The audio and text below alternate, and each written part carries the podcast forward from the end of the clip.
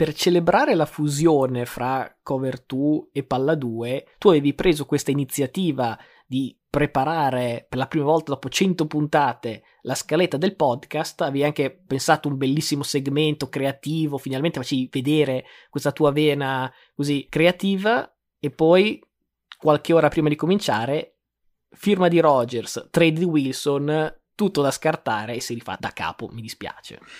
Finito tutto nel cestino, ma devo dire che non per flexare, però il mio segmento parlava di piazziamo i quarterback, ecco, cioè, due si sono piazzati da soli, diciamo, quindi lo riproporremo con gli altri, magari sempre che in una settimana non piazziamo anche gli altri.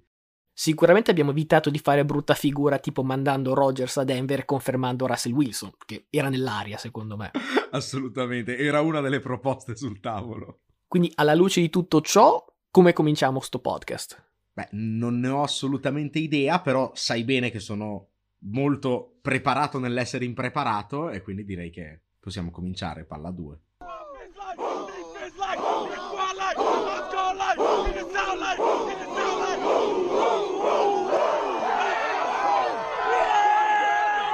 Let's go!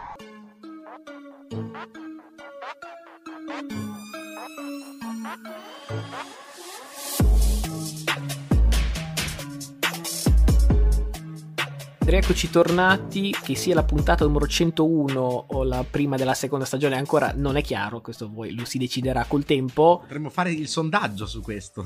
eh, sicuramente saranno molto interessati eh, su questi aspetti così importanti. Quello che non cambia è che io sono Matteo Venieri. E io sono sempre Luca Bolognesi, sempre impreparato, visto che ero preparato ma mi hanno fatto buttare gli appunti nel, nel fuoco è, un segno del destino, cioè se tu ti prepari, ti mando tutto in vacca, l'universo ti sta dicendo non prepararti mai. Eh, ma io te l'ho sempre detto che eh, funziona così, che bisogna andare alla, alla sperindio senza, senza prepararsi, improvvisare sempre. Mi avevi convinto per l'occasione della puntata numero 101 a, a preparare e invece, vedi, tutto conferma quello che le teorie che io porto avanti da anni. Partiamo con questa puntata, ovviamente, due temoni da trattare. Andrei in ordine cronologico, appunto per come ci sono stati presentati. Primo, la conferma che Aaron Rodgers rimarrà ai Packers.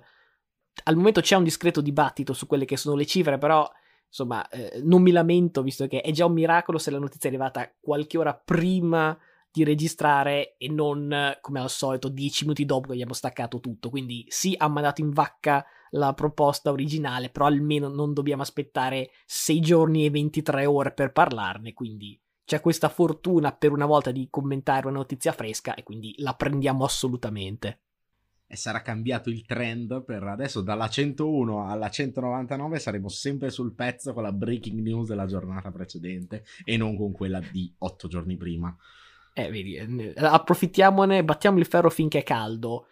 Sul fatto che Rogers alla fine abbia scelto di rimanere, no, non penso ci si possa stupire più di tanto, quantomeno non più dell'estate scorsa, dove veramente era tutto sul tavolo. Stavolta penso che il ritorno fosse l'opzione più, più ovvia, più, più facile da immaginare. Poi, lo avevamo anche già accennato qualche puntata fa, in AFC c'è un livello di quarterback clamoroso, Mahomes, Allen, Barrow, Jackson, Herbert, c'è anche un certo Wilson di cui ne parleremo poi, nuovo arrivato. In NFC, fra il ritiro di Brady, appunto la trade di Wilson, è veramente rimasta poca roba.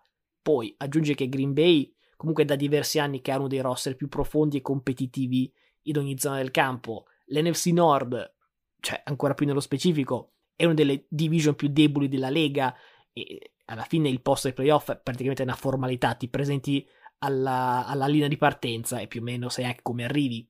Abbiamo sempre parlato malissimo dell'NFC East come la division più trash, raccapricciante e chi più ne metta. Ho controllato, eh, l'anno scorso complessivamente la East ha vinto due partite in più della Nord, per dire. Quindi ci sta che alla fine Rodgers abbia detto no no, sto bene dove sto, qua c'è, c'è materiale per fare bene, piuttosto che a 38 anni andare in un posto nuovo dove magari so come dire, eh, ci vuole un po' più di tempo ad acclimatarsi no, ai suoi, a, alle sue uscite un po' schizofreniche a volte, quindi insomma alla fine casa, dolce casa, Green Bay confermata. Sì, sicuramente, eh, come avevo detto svariate volte nelle scorse settimane, sarebbe stato da TSO eh, chiedere una trade per spostarsi in AFC, magari in una squadra neanche troppo pronta per, per vincere. Il problema chiaramente sono le cifre perché cioè, se Brady ha 38 anni lo stipendio se l'era diminuito per vincere con i Patriots, qui siamo veramente su, su un altro pianeta. Cioè, eh, ci siamo anche detti svariate volte, non si vince pagando il quarterback 50 milioni. Tac!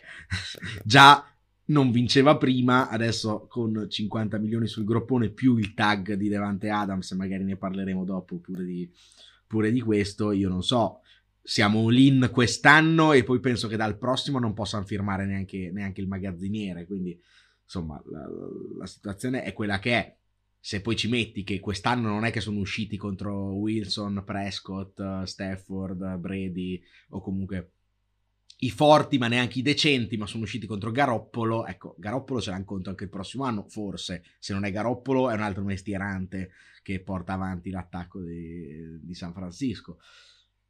Poi vediamo, però ovviamente è l'opzione migliore per vincere, ma non, per lui, per Rogers, ma non so se basta. Cioè, forse sarebbe stato anche il caso di investire qualche denaro sul, sui propri successi. Sì, adesso si, siamo entrati nella, nella nebulosa della, delle questioni contrattuali perché quando la notizia è stata data da, da Ian Rapoport di NFL Network, appunto si parlava di 4 anni a 200 milioni, questa è matematica facile anche per me, 50 all'anno. 50 all'anno che insomma eh, dovrebbero essere in realtà, chiaro che le medie in NFL non esistono, si vociferava eh, costruito in modo che sia alleggerito nella parte iniziale proprio perché al momento il cap è veramente un disastro e poi invece ancora più ricco nella parte finale quando magari Roger sarà in pensione, eh, magari gli anni non sono neanche più garantiti a quel punto. Comunque commentiamo questa notizia, anche se ripeto, va, va confermata. Due cose mi vengono in mente. Uno è che, appunto, queste cifre renderebbero Rogers il quarterback più pagato di sempre come mediano, appunto, parliamo, e siamo già a 5 milioni sopra la media di Mahomes, che ricordiamo, insomma, si diceva assolutamente contratto clamoroso per il tempo. Due, perché comunque nelle precedenti settimane no, si parlava che ah, forse Rogers vuole veramente impuntarsi su questi 50 milioni all'anno, che è la sua, insomma, la cifra che veramente vuole guadagnare. 50 milioni sono 5 all'anno di media in più di Mahomes, no? Di solito quando c'è una nuova firma di quarterback, ma anche running back, wide receiver. È sempre, è sempre il più pagato, cioè, perché il cap aumenta. È, è sempre più pagato, ma più pagato di X più 1, cioè, che non è che vuol dire un milione, cioè, un po' di più. 5 milioni in più sono tantissimi, cioè, al di là del fatto che il cap è cresciuto, al di là del fatto che, appunto, insomma, Rogers non è, non è, il Derek Carr che anche lui per 10 minuti era stato il più pagato, cioè Rogers è Rogers, quindi chiaramente più pagato con merito, non solo per questioni di tempismo, però alla faccia, insomma, 5 milioni più del secondo sono veramente tantissimi, però appunto è qui che la storia si complica perché praticamente in parallelo insieme all'annuncio Pat McAfee tramite il suo show ha detto no è una bufala e se lo dice lui lo dice Rogers visto che praticamente McAfee è, è il portavoce semi-ufficiale eh, del quarterback fra i media. Ma tu ti fidi ancora di quello che dice Rodgers dopo svariate uscite, diciamo?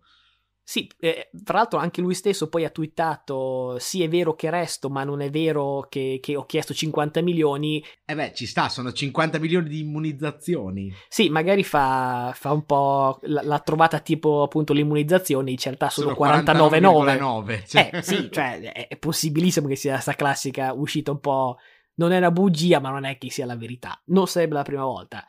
Io non lo so perché si parlava più che di un contratto super principesco da record e quant'altro, si diceva team friendly, quindi un contratto che in realtà aiuti i Packers proprio perché hanno problemi di cap. Adesso dico la mia, e, e, ovviamente con la premessa che ha solo la mia impressione, eh, non è che ho il numero di Rogers come appunto McAfee per, per fare domande dirette. io ho questo scenario in testa, no? Rogers che bussa all'ufficio e dice voglio 50 milioni. Uno, perché vi ho portato back to back MVP e quindi eh, sapete già chi sono, e due perché ancora me la sono legata al dito per Jordan Love e quindi ve la faccio pagare. E questo cosa vuol dire? Che se i Packers rifiutano, lui può dire, ma come? Cioè io sono Aaron Rodgers e non mi volete pagare, auguri con Love, e se ne va sbattendo la porta. Se accettano ancora meglio, perché Rodgers può fare la finta e dire, no, in realtà guarda, i 50 non mi interessano, era solo per dimostrare che vi ho in pugno. E boom, perché poi al tempo stesso può andare appunto fra i media e dire, no, no, io sono umile, io voglio aiutare il team, mi accontento di poco proprio per dare una mano alla squadra. Io sono curioso poi appunto di quanti milioni, fra virgolette, si accontenterà Rogers perché, ok, umiltà, però ricordiamo Prescott prende 40 milioni, non penso possa chiedere di meno, soprattutto non credo che si avvicini al contratto di Brady che quando andrò a Tampa, ricordo, firmò due anni a 50 milioni. Ecco, se vogliamo aiutare il team, quelle sono le cifre.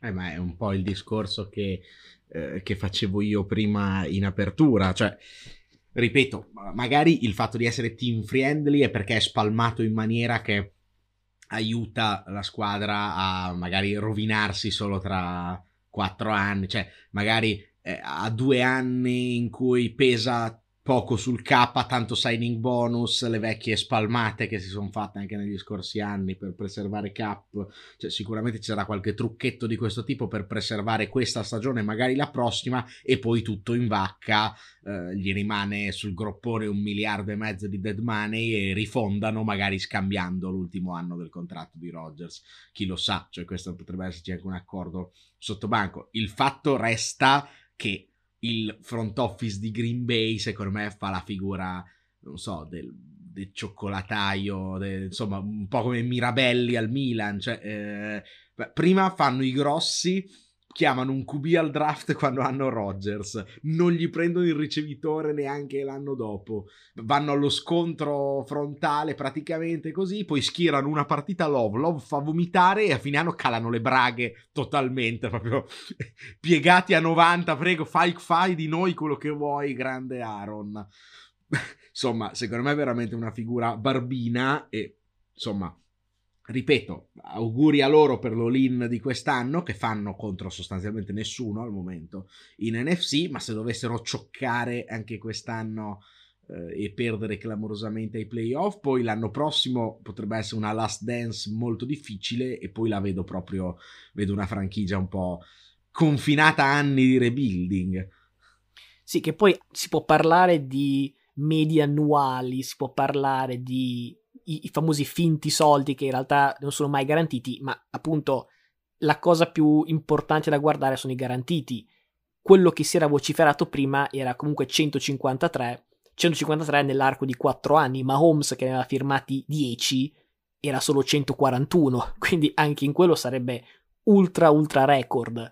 Cioè, al di là del fatto che lui può aver detto appunto no no non sono 50 milioni, non userei mai e poi sono 49,9, ecco, cioè, quello è può essere una battuta fatta così, però insomma i 200 valgono quello che valgono, erano 153 garantiti, vediamo quanti meno garantiti sono, perché poi è lì che ti voglio, alla faccia dei void years, queste nuove, nuove mode qua, però quanti soldi sono insomma promessi nei fatti, eh, quello, quello voglio vedere. Ma infatti, lui, ripeto, io dico solo che lui avrà fatto il gioco di parole dicendo non sono 50, il contratto è team friendly perché nei, nel primo anno, barra nei primi due anni, sarà fatto in modo che non siano 50 e magari neanche si avvicinano a essere 50.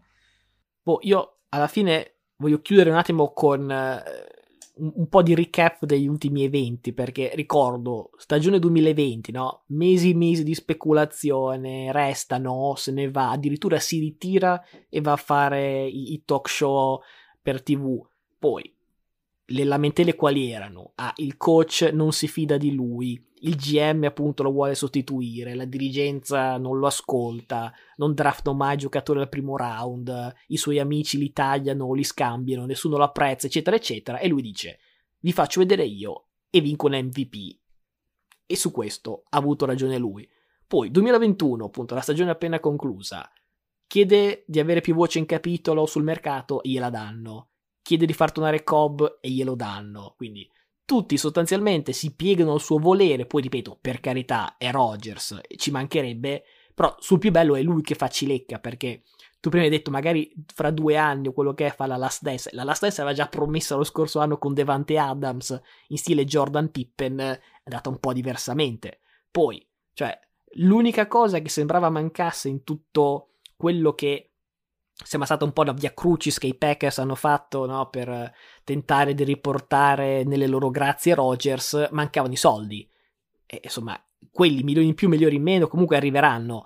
Però cioè, mi, mi, fa sorridere come in due anni siamo passati da Rogers, povera vittima dei Packers, a, a Rogers, zarra di tutta Green Bay. Siccome un'altra cosa che è emersa poi in questi tempi è che, insomma, a Rogers piace controllare le narrative, distorcerla, cercare di, insomma, eh, avere una sua propaganda, diciamo, e nel mentre dare la colpa agli altri. Ora che gli hanno dato di tutto di più, promesso di tutto di più, le scuse sono veramente finite. Da qui, se sbaglia, si può solamente dare la colpa a lui e non mi interessa neanche se la difesa concede 180 punti alla prima parte dei playoff. Adesso basta. Beh, anche perché se concede 180 punti è perché non possono rifirmare i due Smith per colpa del suo contrattone, quindi tra, tra, parentesi, eh, comunque, eh, ripeto, no, la mia idea di Last Dance non era, cioè, la sua idea di Last, la sua idea di Last Dance alla Jordan e Pippen è una cosa, la mia idea di Last Dance di eh, magari non arriviamo da favoriti, ma eh, facciamo un, ultimo tentativo con i vecchi è più una, capito, una roba alla San Antonio Spurs, a, i Celtics quando lo fecero qualche anno dopo con i Big Three un po' bolliti, cioè quella è l'idea di, di, di Last Dance che intendevo io, cioè magari tra due anni si trovano che ancora possono sopravvivere, ma cioè perché fanno la gran giocata, perché firmano il veterano d'esperienza a zero o una roba del genere, ma è ovvio, è ovvio che l'anno scorso era sostanzialmente l'anno in cui era più probabile vincere, Quest'anno forse si abbasserà ancora di più il livello dell'avversario e quindi se la potranno ancora giocare. Dico, tra due forse proprio a voler essere larghi, ma è chiaramente la finestra è molto corta. Sì, soprattutto fra due anni lui avrà 40 anni e lui da due anni dice forse mi ritiro, forse mi ritiro. Cioè, è tutto da vedere che ci arrivi a sti 40 anni, eh. Beh, adesso, adesso, ha un discreto incentivo economico per non ritirarsi, soprattutto se il contratto è fatto tipo 35, 45, 55, 65 al quarto anno. Insomma, è tutto da vedere. Io spero per settimana prossima che potremo almeno dare un attimo una, una postilla su questa notizia e aggiungere quelle che sono le cifre e commentare. Ripeto, sensazione mia è che se non sono 50 veramente saranno pochi di meno, però media totale non mi interessa. I garantiti mi diranno se effettivamente vuole dare una mano a Green Bay o se veramente ha cercato di tirare fuori come si fa eh, tipo i cavi di rame della serie qua tutto sta cadendo giù gliela faccio pagare io e mentre gliela faccio pagare prendo qualunque cosa non è eh, non è già stata rubata o non è inchiodata ai muri e me la porto a casa. Che è anche una strategia di marketing. Arraffa, arraffa tutto quello che c'è da arraffare prima che crolli la franchigia. Sì, che se crolla la franchigia è anche un po' colpa sua, se posso dire. Sappiamo che il tuo dossier su Roger si potrà ampliare ulteriormente adesso. Beh, io ti dico, non ho, non ho una particolare antipatia per Rogers, anzi, prima della storia dell'immunizzazione, proprio perché lo guardavo ogni martedì da Pat McAfee, aveva dato un po' più di eh, tridimensionalità al, al personaggio, cioè lui era sempre stato molto riservato, molto schivo, diceva poco, pochissime presenze sui media e quant'altro. Era anche interessante vederlo al di fuori appunto del campo. Poi, da quando è diventato il, il santone dei rimedi naturali, tutte queste cose qua, ecco, di nuovo un po' mi è, mi, mi è crollato. Quindi io non ho assolutamente eh, particolari voglie di vederlo fallire o quant'altro, anzi, ripeto, cioè guardare i giocatori top della storia è comunque sempre un, un regalo, no? Perché sarebbe stato bello vedere Joe Montana eh, quando, quando, insomma, quando giocava ed essere in vita, personalmente, cosa che non ero Sarebbe stato bello vedere, non so, Pelé, sarebbe stato bello vedere Will Chamberlain. Ecco, quando possiamo vedere i vari Rogers, i vari LeBron, così, cioè, uno può essere più o meno fan della squadra, più o meno fan del giocatore, però quando gioca lo si guarda perché si capisce che c'è davanti qualcosa di incredibile.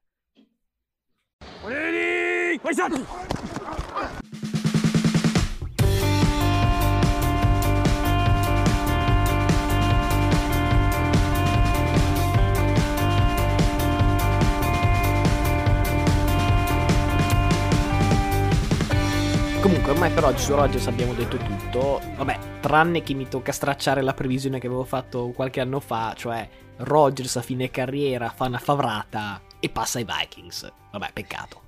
Beh, eh, magari il quarto anno di contratto a, a 180 milioni che, che avrà lo, lo scaricheranno dandolo ai Vikings, chi lo sa che poi sarà comunque migliore di qualunque quarterback avranno per quegli anni lì, quindi chissà. E... Ma tu eri grande fan di Cousins. Eh, peccato perché avevo... Non scendere, dai, non scendere dai carri in retromarcia. Peccato perché avevo un, un, dossier di 180 pagine su, su come Cousins vincerà il prossimo Super Bowl, però appunto il segmento non c'è più, eh, quindi tocca eh. parlare di Wilson adesso. Colpa di Wilson, esatto, che, perché ancora ancora su Rogers potevamo fare, eh, Rogers resta lì, gli altri li muoviamo un po' a nostro piacimento. Esatto. Peccato che l'altro si sia mosso e in una maniera abbastanza inaspettata perché insomma si diceva eh, offerte dei Washington Commanders per Russell Wilson eh, oppure resta a Seattle chi lo sa e dal nulla no Denver che doveva essere la, la nuova patria di Rodgers invece diventa la nuova patria di Wilson. Wilson scambiato per due prime scelte, due seconde scelte, un'inutile quinta scelta, più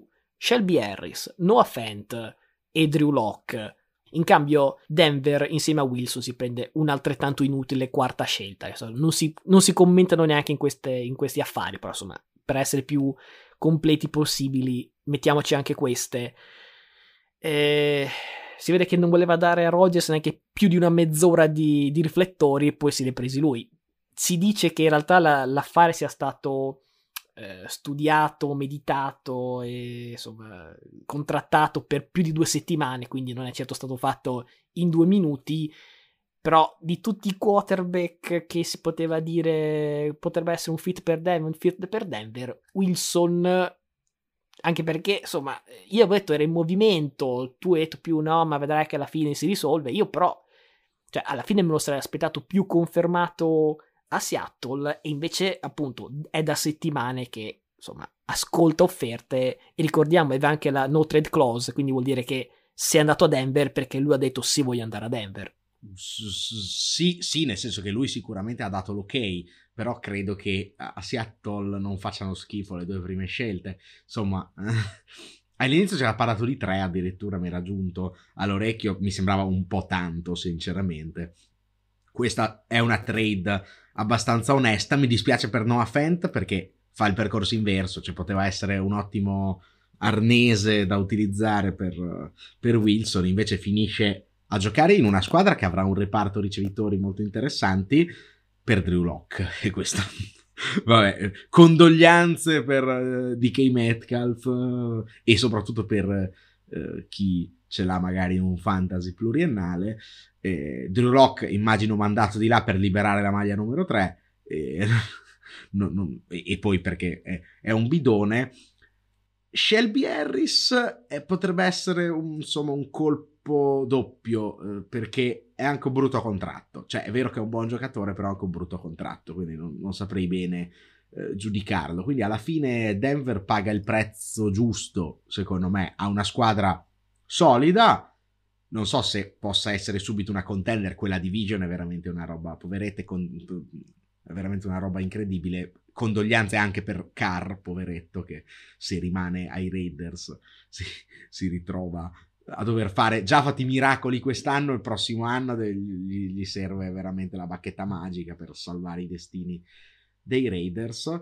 E secondo me è una trade per cui ci vorranno un po' di anni per capire se chi la vincerà, se sarà buona per entrambi, pessima per entrambi. Seattle non ha la fama di essere una squadra che drafta troppo bene, e, soprattutto nell'ultimo periodo, a parte di K. Metcalf, diciamo. Quindi se dovesse sciupare con le due prime scelte, già partiremmo male. Soprattutto di Seattle bisognerebbe chiedersi cosa vogliono fare della loro vita, cioè vogliono fare il rebuilding, se vogliono fare il rebuilding bisogna che ne scambino qualcun altro perché hanno tanti big name boh, cioè, d- per, dalla parte di Seattle veramente non capisco dove, dove, si va a parare. dall'altra capisco, il prezzo è alto, però ci può stare.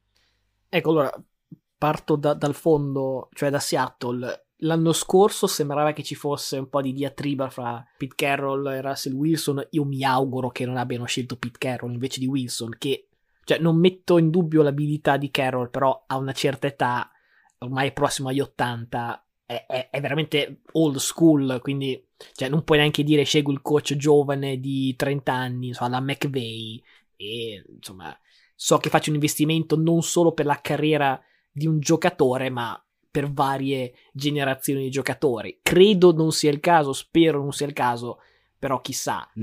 Ne ha 71 Pete Carroll per la cronaca. Se eh, va per gli 80, cioè non è che va in sì.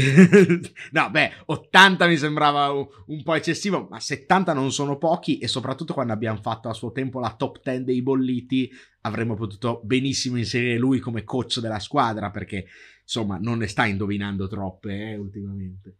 Sì, ricordiamo che quando cercava la flag aveva buttato il cellulare. cioè, non è proprio un segno di essere esattamente al top della forma, eh? Per dire.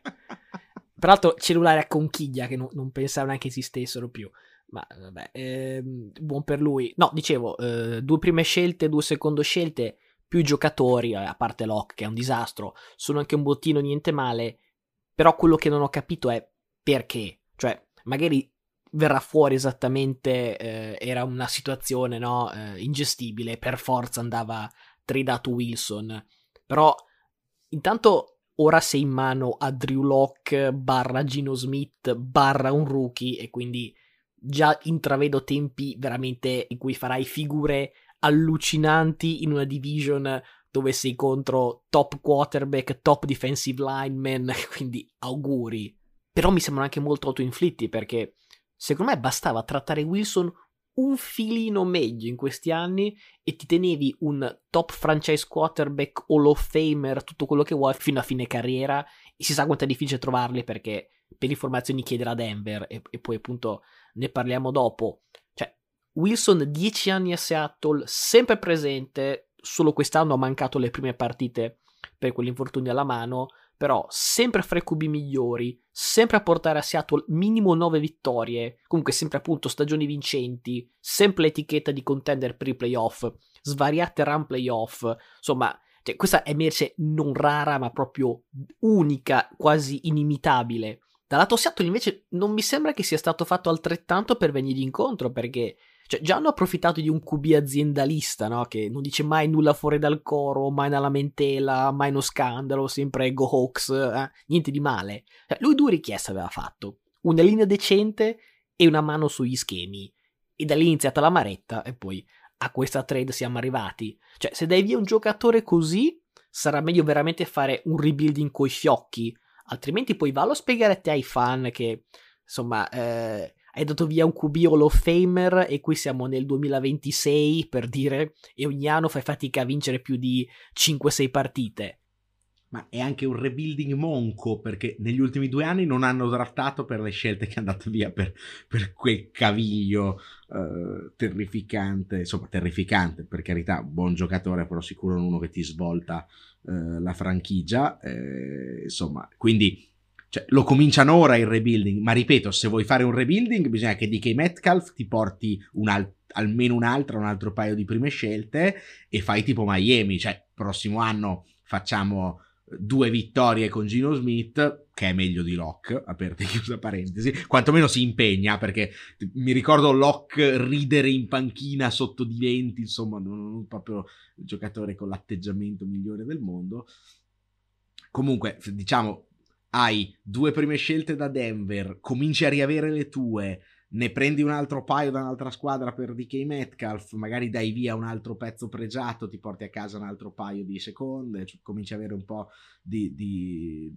ad accumulare un po' di scelte e fai un paio di anni da due vittorie, tre, quattro magari il secondo anno dei due, devi pescare un QB al draft, ovviamente con tutte queste prime scelte magari puoi fare anche un trade up e se ne può parlare. Cioè, però va fatto, secondo me, l'NFL di oggi, un po' come l'NBA, richiede quando si fa rebuilding di fare rebuilding. Cioè, come ha fatto Cincinnati, ha fatto un bel rebuilding. Nel momento in cui ha deciso via Dalton, via tutta la generazione di quella Cincinnati che magari si era fatta qualche viaggio ai playoff, due anni di schifo vergognoso, rebuilding fatto bene e in due anni si è andati al Super Bowl. Poi non è automatico andare al Super Bowl, però già i playoff sarebbe stato un ottimo risultato. Bisogna però draftare Joe Barrow, draftare Chase, draftare bene e vediamo come le usa Seattle. E, ripeto, come giustamente hai detto anche tu, eh, tra qualche anno valutiamo. Sì, soprattutto un conto è dire addio a Andy Dalton e un conto è dirlo a Russell Wilson.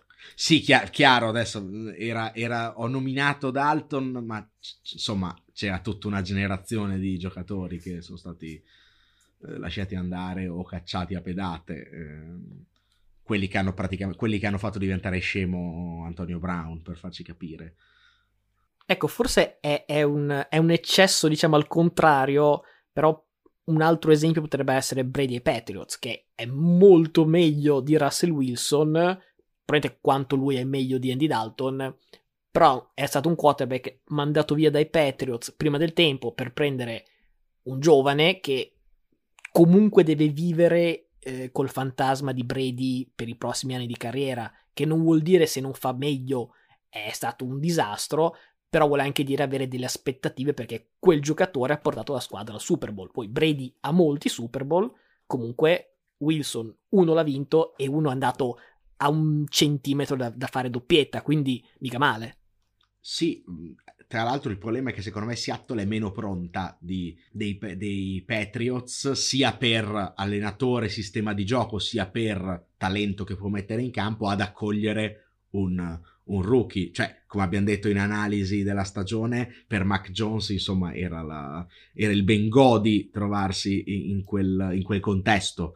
Non so se adesso il contesto di Seattle sia così sano, perché se vai a vedere le statistiche dell'anno scorso di Russell Wilson, e io penso che di colpe sue ce ne fossero sinceramente poche, ecco, mettici un altro, poi mi fai vedere cosa viene fuori, ci viene fuori il nuovo Nathan Peterman a piazzarlo lì adesso, ora come ora, quindi per quello dico che ci vuole un rebuilding un po' più strutturato rispetto a quello dei Patriots che è stato, vabbè, diamo via il nostro uh, GOT anziano, prendiamo un QB rookie in un sistema che funziona, firmiamo qualche free agent importante e siamo subito competitivi.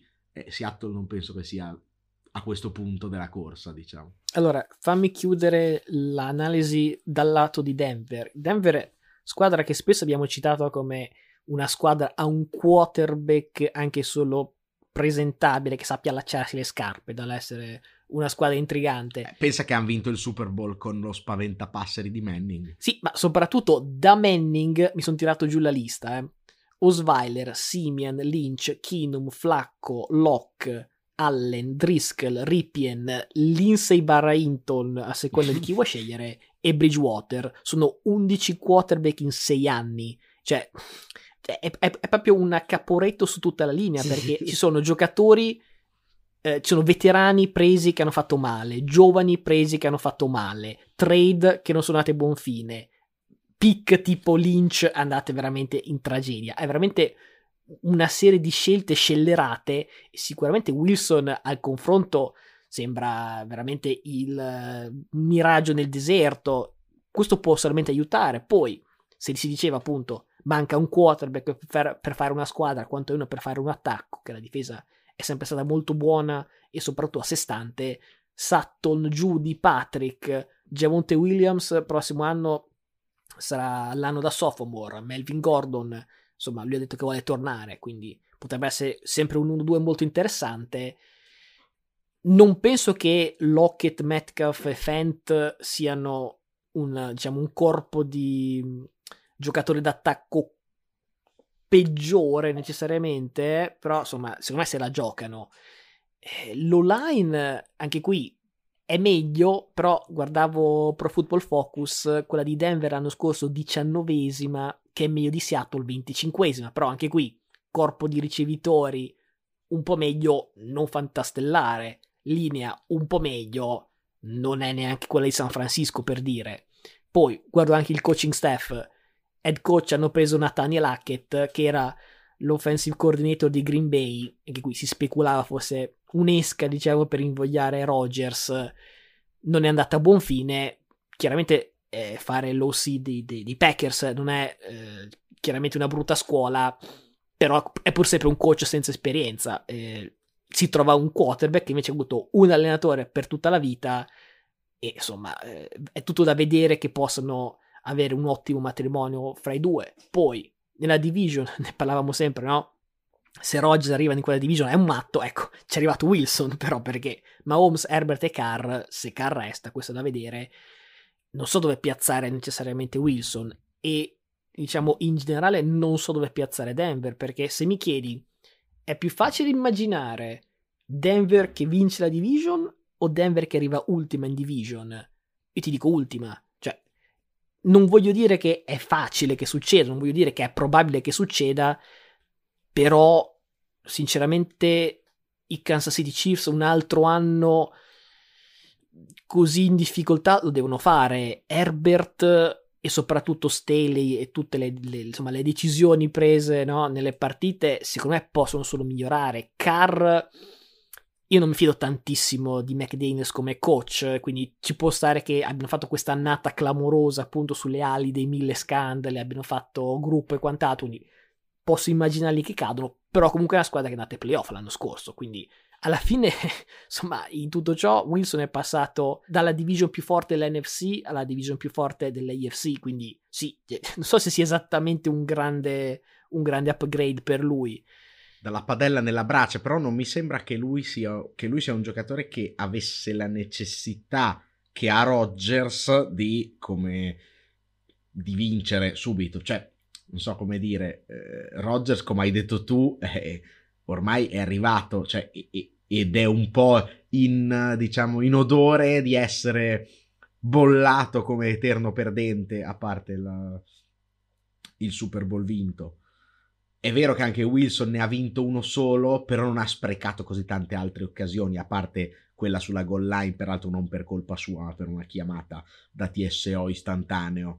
Eh, da parte di, di, Pete Carroll, che credo tra l'altro non si sia mai più ripreso dopo quella, quella, chiamata lì. Quello è stato il momento in cui è passato da genio a bollito e, e da lì è sempre stato bollito Pete Carroll. Però diciamo non è che rischia Wilson se arriva terzo in division e non fa i playoff eh, di essere bollato come eterno perdente.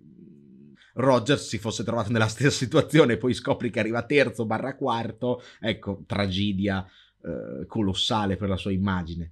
Sicuramente Denver è una squadra più pronta, è ovvio, non so se abbastanza pronta da battere Kansas City, però ricordiamo anche che a un certo punto l'anno scorso erano pari, cioè tutte pari, quindi erano già tutte pari con Bridgewater, posso immaginare che Wilson sia un bel upgrade. Non so se la mossa possa essere, diciamo, Stafford-like, però sicuramente un buon tentativo.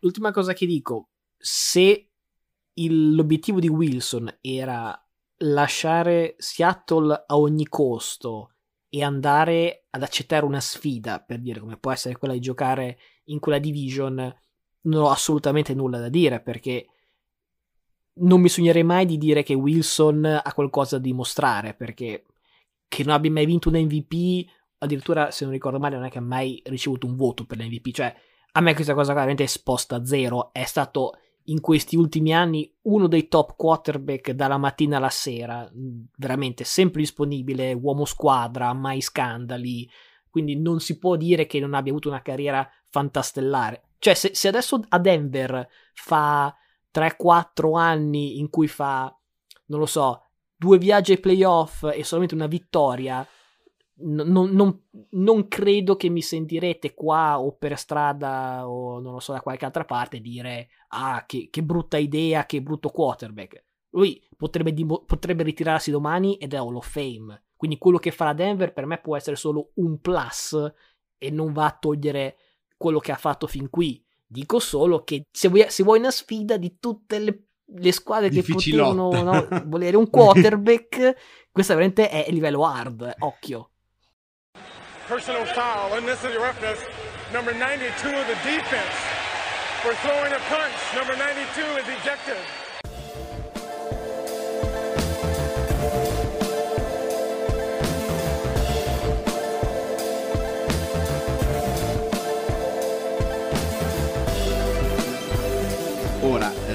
Sappiamo bene di aver sforato in maniera volgare, però bisogna quantomeno eh, dare credito, eh, citare eh, i franchise tag perché stanno volando come mosche in questo momento volano franchise tag a destra e a manca. Abbiamo parlato di Green Bay con Rodgers, ecco, con lui resta anche Devante Adams, taggato. Non so bene qui se lui giocherà taggato quest'anno e poi andrà via oppure se è un preludio a un contratto che farebbe totalmente ammazzare il cap di, di Green Bay. Comunque, quantomeno confermata la coppia per la prossima stagione, quindi Green Bay penso che resti la squadra da battere in, in NFC.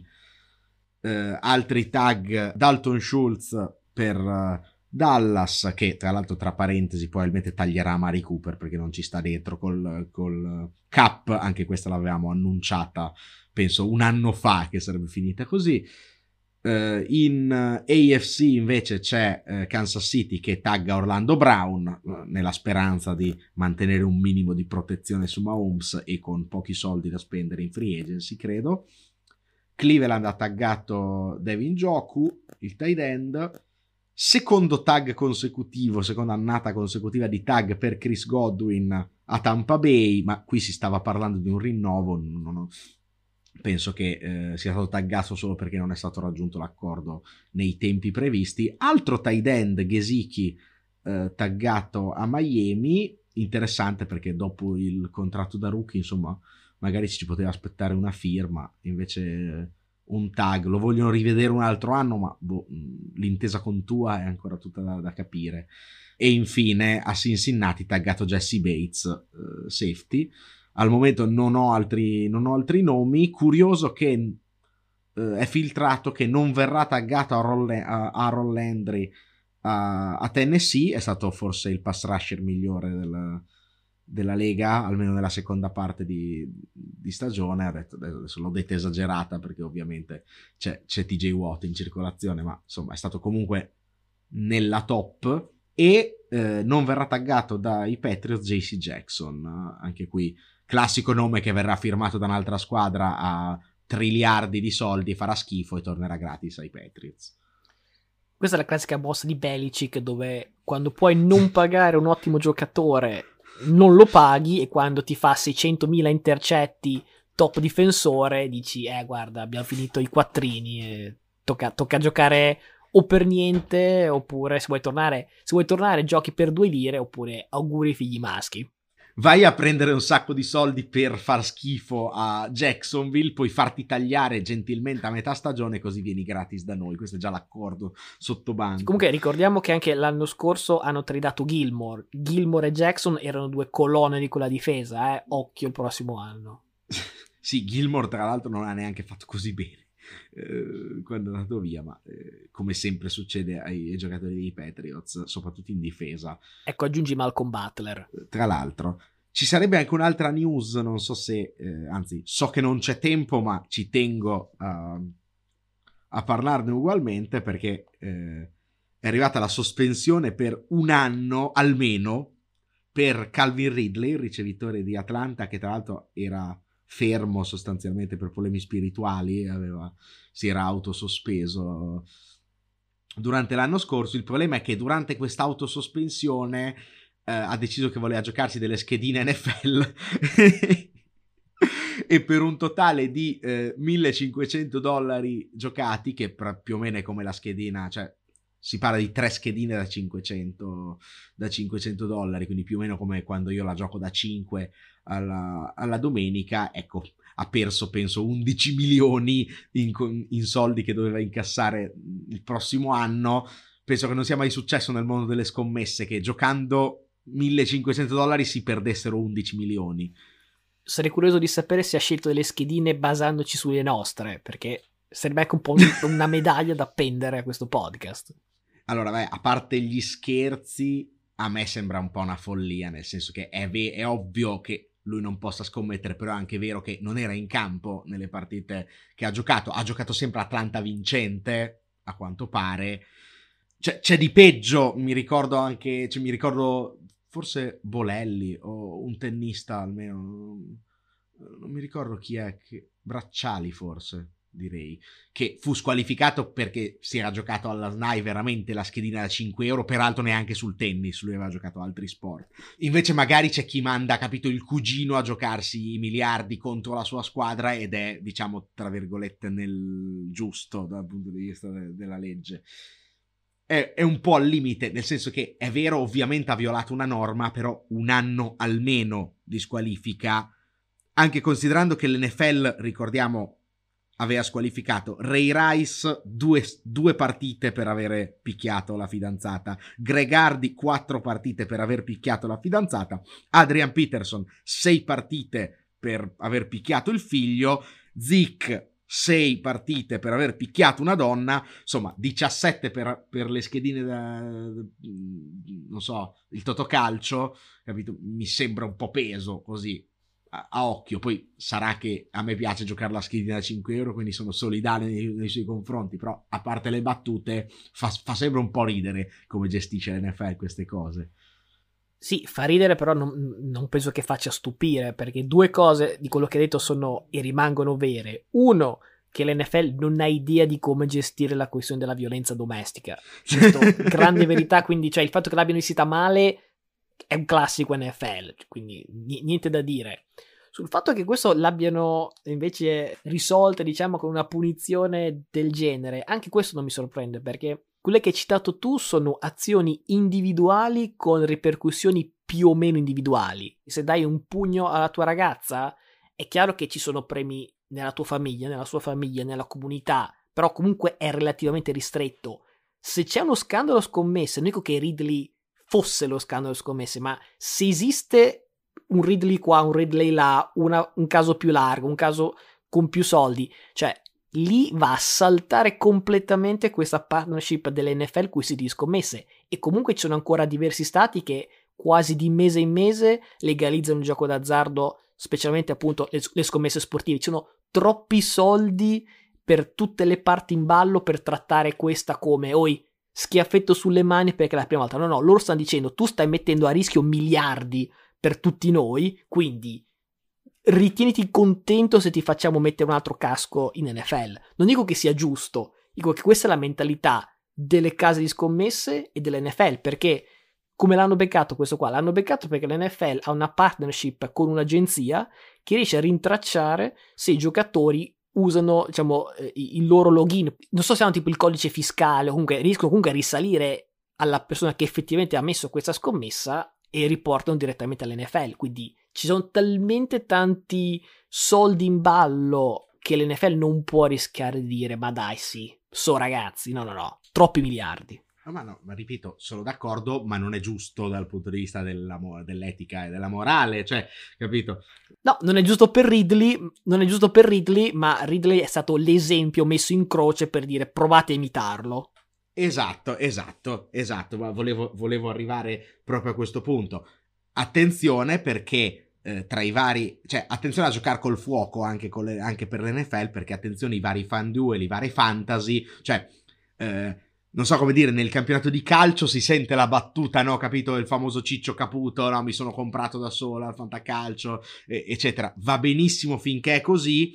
Poi quando cominciano a fare, come sta venendo fuori, ho visto uh, online, una sorta di fantacalcio dove uh, tu compri le carte dei giocatori che hanno un valore uh, in criptovaluta, tra l'altro, e diventa una sorta di mercato perché se tu compravi eh, la carta di... Mh, mm, eh, adesso non mi viene un esempio, però se tu, diciamo per, per fare l'esempio NFL, se tu compravi la carta di Cordare Patterson a inizio anno la pagavi eh, l'equivalente di 20 eh, dollari in bitcoin e a fine anno te la ritrovavi che valeva 2000 dollari in bitcoin. Cioè, sono soldi che girano, diventa, cioè, sono come delle azioni praticamente. Quindi attenzione perché cioè, cominciano a proliferare questi giochi qui a soldi, questi non sono neanche controllabili come scommesse.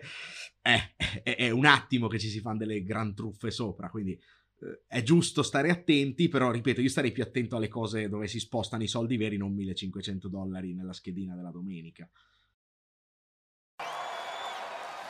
What can I say? Mamba out.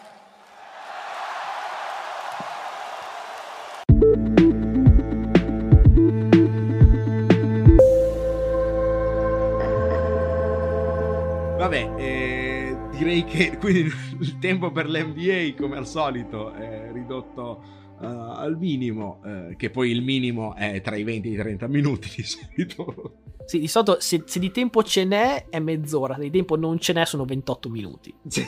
Succede più o meno così. Beh, io ho solo visto un paio di partite da 50 più punti in questa, questa, questa settimana. Eh, sicuramente tu che sei più attento di me eh, hai visto tante altre cose. Sì, però partiamo da queste prestazioni nel giro di un paio di, di serate, 56 punti di LeBron, 54 di Tatum.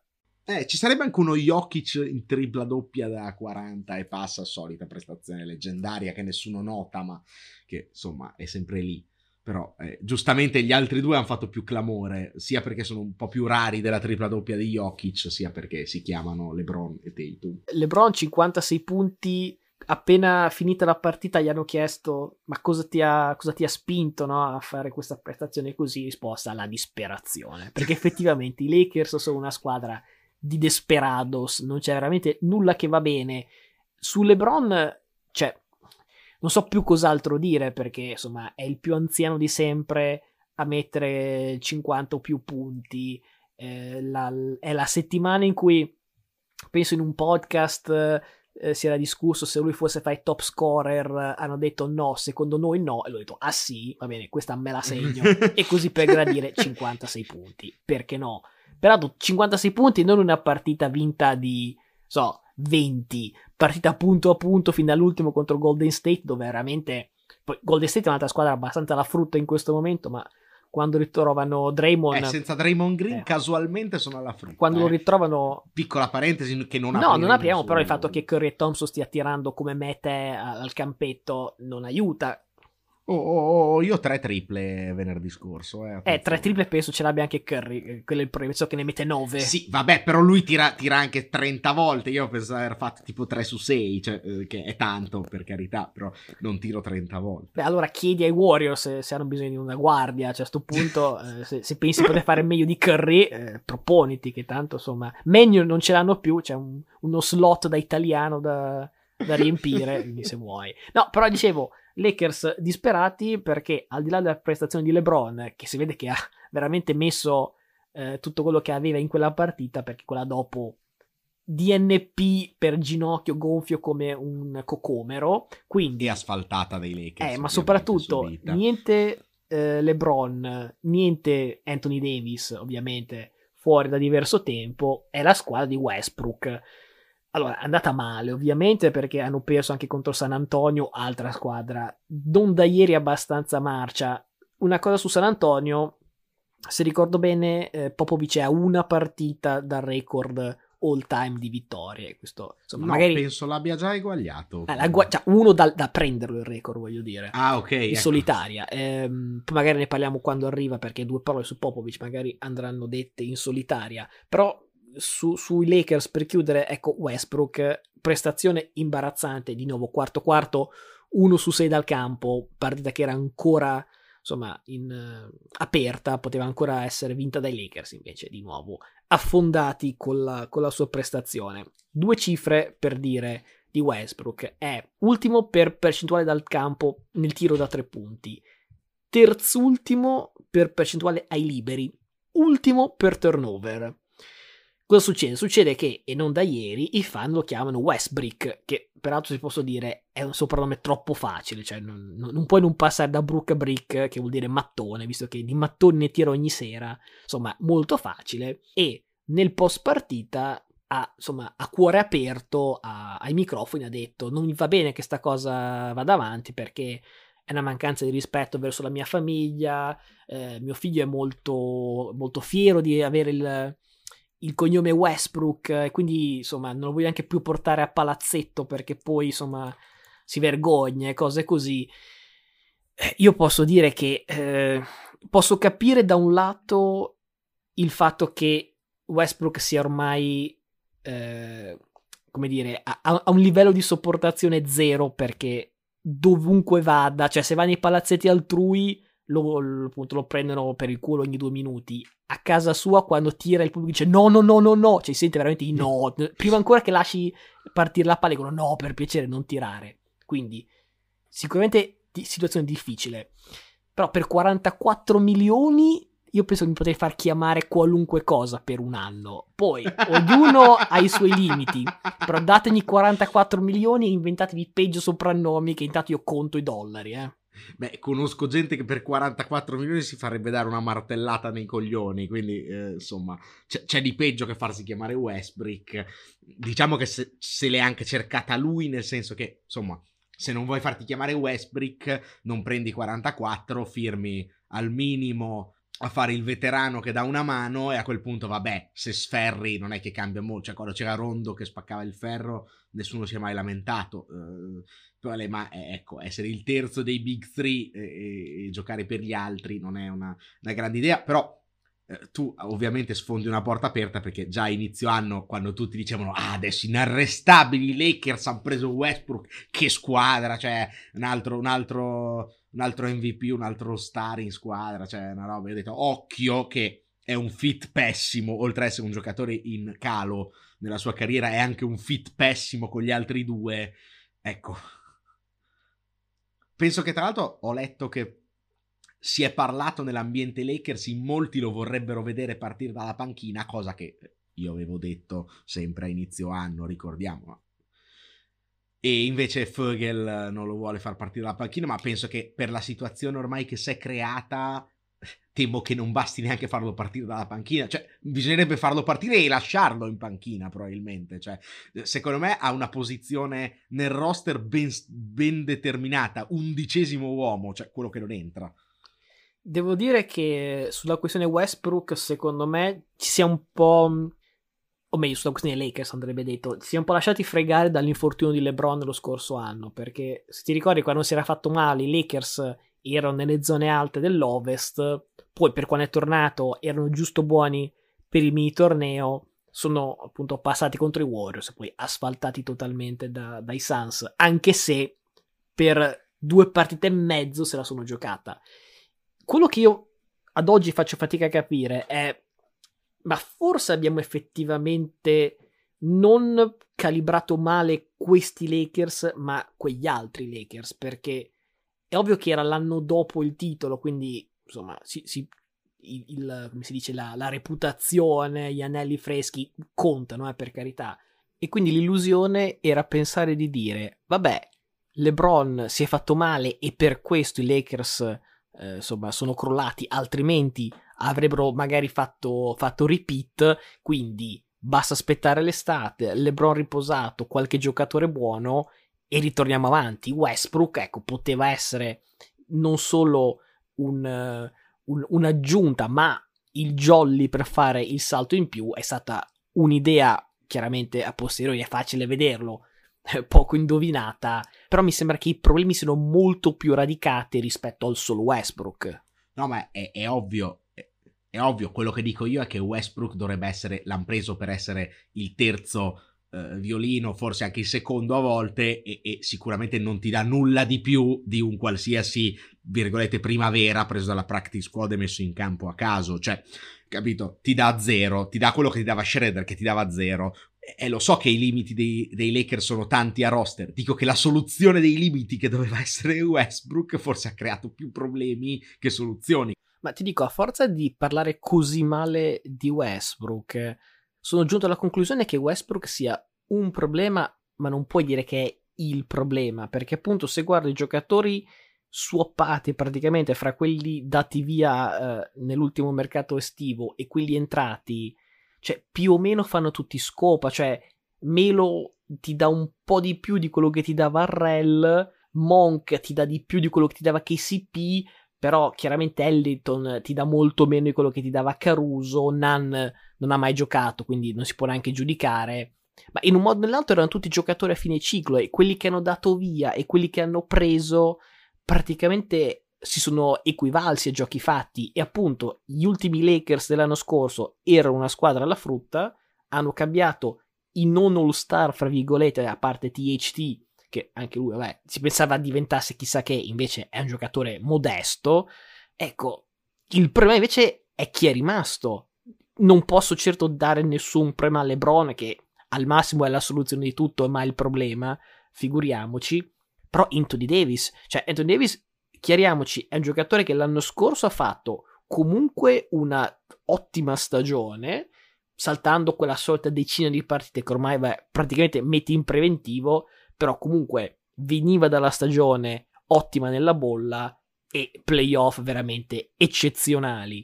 Il problema è che quest'anno praticamente penso che a fine anno salterà metà delle partite stagionali al tiro da 3 è diventato uno dei peggiori, se non ricordo male è al 18% adesso, cioè è, è praticamente dimezzata come percentuale rispetto a, quello, a quella dello scorso anno, sempre rotto quando c'è appunto anemico, sembra veramente che sia lì per riscuotere l'assegno e nulla più. E Westbrook, cioè se io faccio un paragone con i numeri di Westbrook e quelli di Schroeder lo scorso anno, più o meno sono uguali, anzi Westbrook magari ha una persa in più e qualche punto in più e Schroeder, non lo so, qualche assist in meno, però ecco, prendeva meno tiri e, e prendeva meno mattonate da tre, però, cioè, fermo restando che LeBron appunto non si discute, hai scambiato un giocatore scarso come Schroeder per un giocatore scarso e distruttivo come Westbrook, Anthony Davis è passato da re nella bolla a ottimo giocatore nel 2021 e poi veramente tragedia ambulante quest'anno e, e gli altri pezzi di contorno fanno abbastanza schifo, come più o meno facevano schifo quelli di prima. Sono, sono pienamente d'accordo. Ho, so, ho, solo semplicemente detto che sicuramente non ha fatto fare il salto di, di nessuna qualità Westbrook. Cioè, ha, invece di fare un salto in avanti, hanno fatto forse un mini passo indietro. Cioè, mh, sicuramente anche quella dell'anno scorso non era, non era una squadra così solida.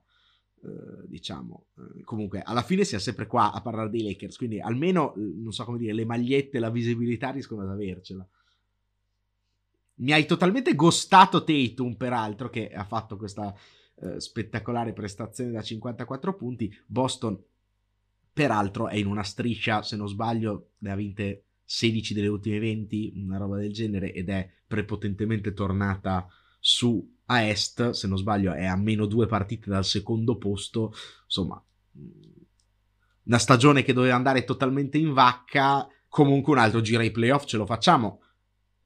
Con quei due lì è sempre facile con Tatum e Brown. Il problema è che temo che anche quest'anno manchi il classico centesimo per fare un euro, anche perché c'è una Miami che veramente sta dominando adesso a est ultimamente. Diciamo adesso il vantaggio di Miami penso che si sia solidificato come, top team, anche perché hanno asfaltato Brooklyn sostanzialmente senza nessuno, con Struss. Allora, la settimana di Miami penso meriterebbe un segmento di 50 minuti. Eh, sì, peccato che siamo già abbastanza avanti. Allora, pro- provo a limitarmi, però noi settimana scorsa ci eravamo lasciati letteralmente con Miami che giocava live in quei minuti lì contro Chicago. Ecco, la settimana di Miami è stata appunto partita contro i Bulls, poi a Milwaukee, in back to back a Brooklyn e poi in casa con i Sixers.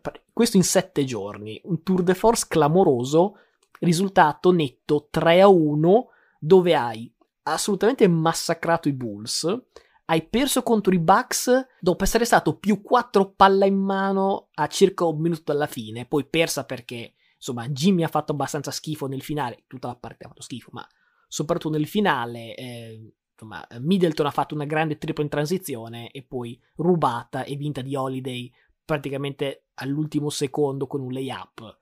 Partita dopo, niente Jimmy, niente Tucker, niente Lauri, trentello di Tyler Hirro e vittoria a Brooklyn. Brooklyn, peraltro, prima dicevi dell'ottima striscia di, di Boston. Ecco, Brooklyn 17 sconfitte nelle ultime 20 e sono ottavi, cioè sono nel play-in ormai.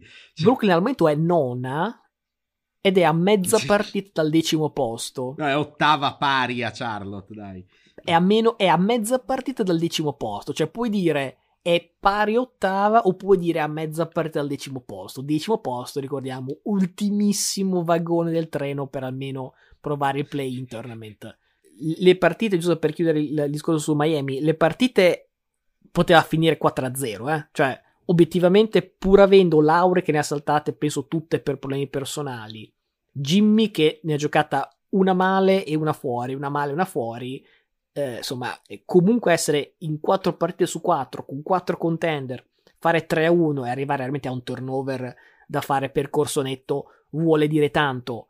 Altra cosa, occhio Tyler Irro Trentello, anche ieri sera contro, eh, contro Houston, che per carità non certamente una squadra del livello delle quattro citate, ma partita che cito lo stesso perché per 15 minuti si è rivisto Oladipo, Oladipo scomparso per praticamente un anno, visto che due, due, due infortuni e due operazioni al quadricipite, è tornato, quello è il classico giocatore che, come si dice no, una volta nel calcio, no? non, non, non, fai, non fai acquisti nel mercato di riparazione perché il tuo acquisto è un infortunato che ritorna. Ecco, obiettivamente Oladipo è un'addizione molto interessante perché una cosa che ho notato, per esempio, contro Milwaukee e la run insomma, eh, di Milwaukee nel finale è arrivata purtroppo quando Jimmy era in campo, invece quando Miami ha messo sotto Milwaukee era l'inizio del quarto quarto in cui giocavano quattro guardie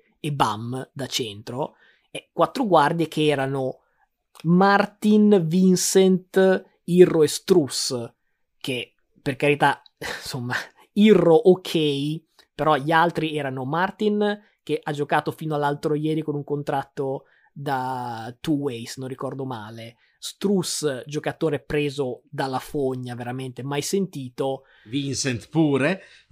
Vincent, ecco, Vincent, giocatore eh, nazionale nigeriano, ma non necessariamente all-star. Ecco, se sostituisci uno di questi con Oladipo, Oladipo non dico livello all-star, ma Oladipo, giocatore che ti può dare 15-20 minuti solidi e, so, dico per dire 12 punti, 4 assist e 3 rimbalzi, insomma, può essere una Miami interessante, eh? Beh, il fatto è che tu dici, vabbè, Miami, Lauri, Oladipo, Hirro, Jimmy.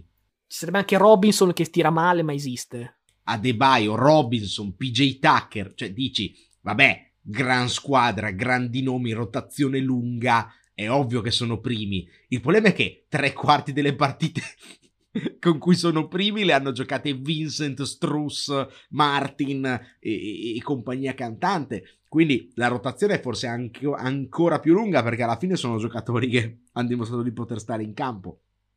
Sinceramente, record o no, obiettivamente sembrano al momento mezzo passo sopra gli altri a est. Poi a est può veramente succedere di tutto, anche a ovest, ma a est veramente mi sembra compresa Brooklyn appunto che magari entra da ottava dal play-in e non la vorrei incontrare al primo turno cioè Miami arriva prima e si ritrova porca troia che sfiga mi becco Brooklyn al primo turno. Cioè non penso che sia il sogno della tua vita. Può succedere un po' di tutto a est però sembra la squadra più solida Miami sia perché ha tante opzioni cioè magari una sera Robinson non fa canestro va bene lo cambiamo e ne abbiamo tanti altri che possono far bene. Una sera ti fa il 20, 25 eh, con uh, 10 rimbalzi.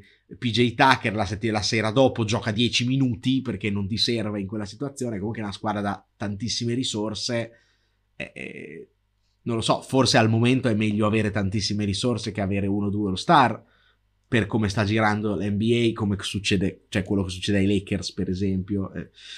Eh quello che succede a Brooklyn, quello che succede in tante altre piazze. Eh, mi sembra che le squadre più solide, anche Phoenix dall'altra parte, siano quelle che hanno tante opzioni, perché eh, l'altra sera Phoenix, ok, no Chris Paul, eh, non è la serata giusta di tanti giocatori e, e trovi Cameron Johnson che fa trentello col buzzer beater, cioè bisogna avercele queste opzioni qui. Mm, non vedo, per esempio, ai Lakers tanti giocatori che escono una sera e fanno un trentello col buzzer beater e ti fanno vincere la partita. Non succede spesso, magari una volta, ma non è sufficiente per arrivare primi, diciamo. Detto ciò, direi che abbiamo sforato abbondantemente come al solito. So che tu volevi flexare la vittoria di UNC eh, contro Duke eh, nel derby, te lo lascio fare un po' come, un po come outro, ricordando che insomma, eh, a Duke ci sarebbe il nostro amico eh, banchero, quindi eh, purtroppo mi vedo costretto a tifarti contro.